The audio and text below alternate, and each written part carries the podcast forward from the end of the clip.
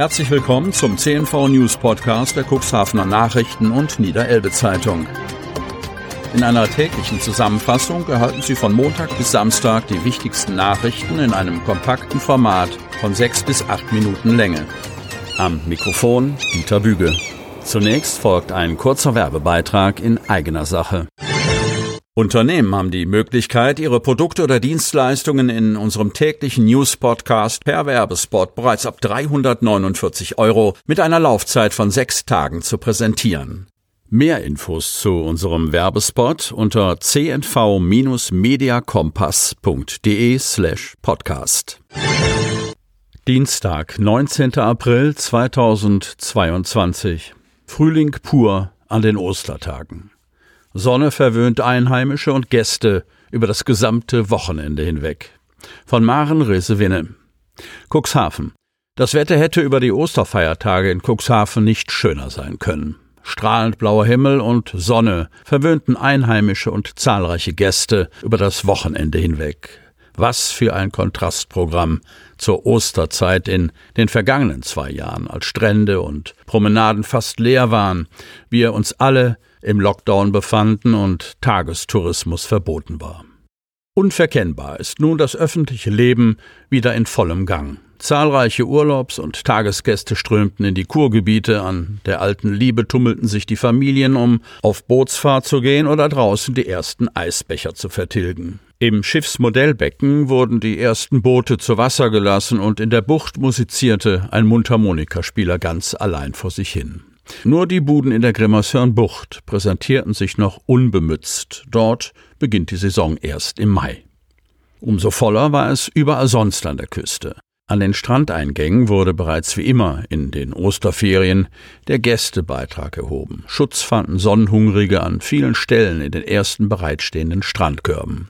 Die Budenmeile in Döse und sämtliche Kaffeeterrassen waren gut besucht. Im Kurpark machten die überall blühenden Osterglocken ihrem Namen alle Ehre. Als große Attraktion erwiesen sich dort die zwei- und viersitzigen Schwanentretboote, mit denen vor allem Kinder über den Teich schipperten, um danach wieder in Richtung Spielplatz zu entschwinden. Endlich wieder Osterfeuer in Hadeln. Flammen unterm Vollmondhimmel. Nach zwei Jahren Corona-Zwangspause war der Zulauf entsprechend groß. Von Jens Christian Mangels. Kreis Cuxhaven. Nach der Corona-Zwangspause trafen sich am Wochenende wieder zahlreiche Menschen bei den Osterfeuern.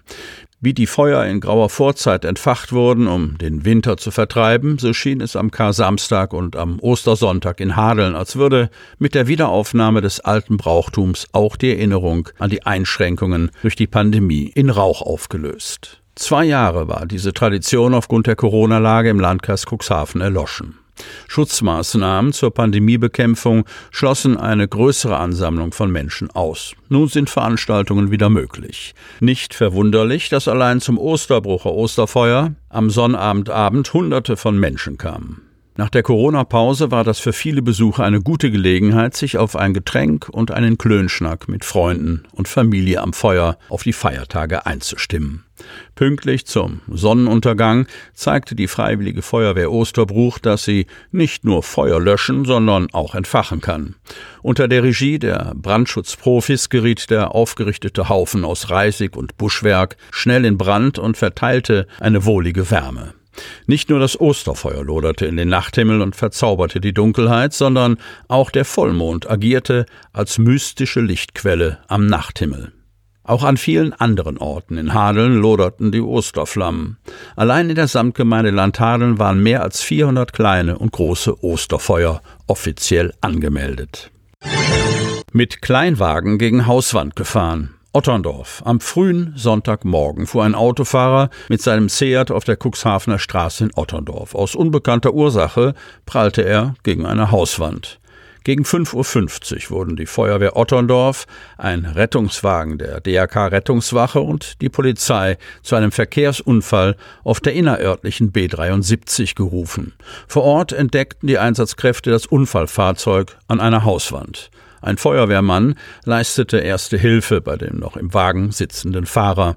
Dieser hatte schwere Verletzungen erlitten und wurde zur Erstversorgung an den DRK-Rettungsdienst übergeben, später in ein naheliegendes Krankenhaus eingeliefert. Nach erster Erkundung kamen die Einsatzkräfte zu dem Schluss, dass der Autofahrer mit seinem Kleinwagen von der Fahrbahn abgekommen war, eine Hecke und einen Vorgarten durchfahren hatte und schließlich gegen die Hauswand geprallt war. Die Feuerwehr Neuenkirchen konnte den Einsatzort nach kurzer Zeit verlassen. Die Otterndorfer Wehr sperrte die Unfallstelle ab und war bei den Bergungsarbeiten behilflich. Nach etwa einer Stunde konnten alle Einsatzkräfte den Einsatzort verlassen. Kinderarzt plant Umzug ins RVZ Nordholz. Kreis Cuxhaven.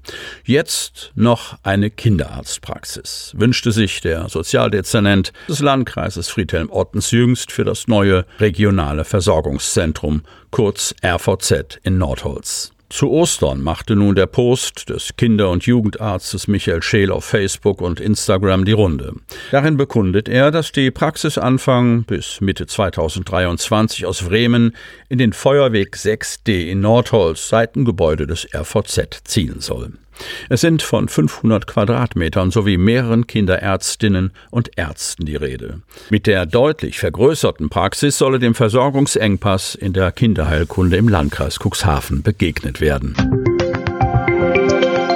Sie hörten den Podcast der CNV Medien, Redaktionsleitung Ulrich Rode und Christoph Käfer. Produktion Rocket Audio Production.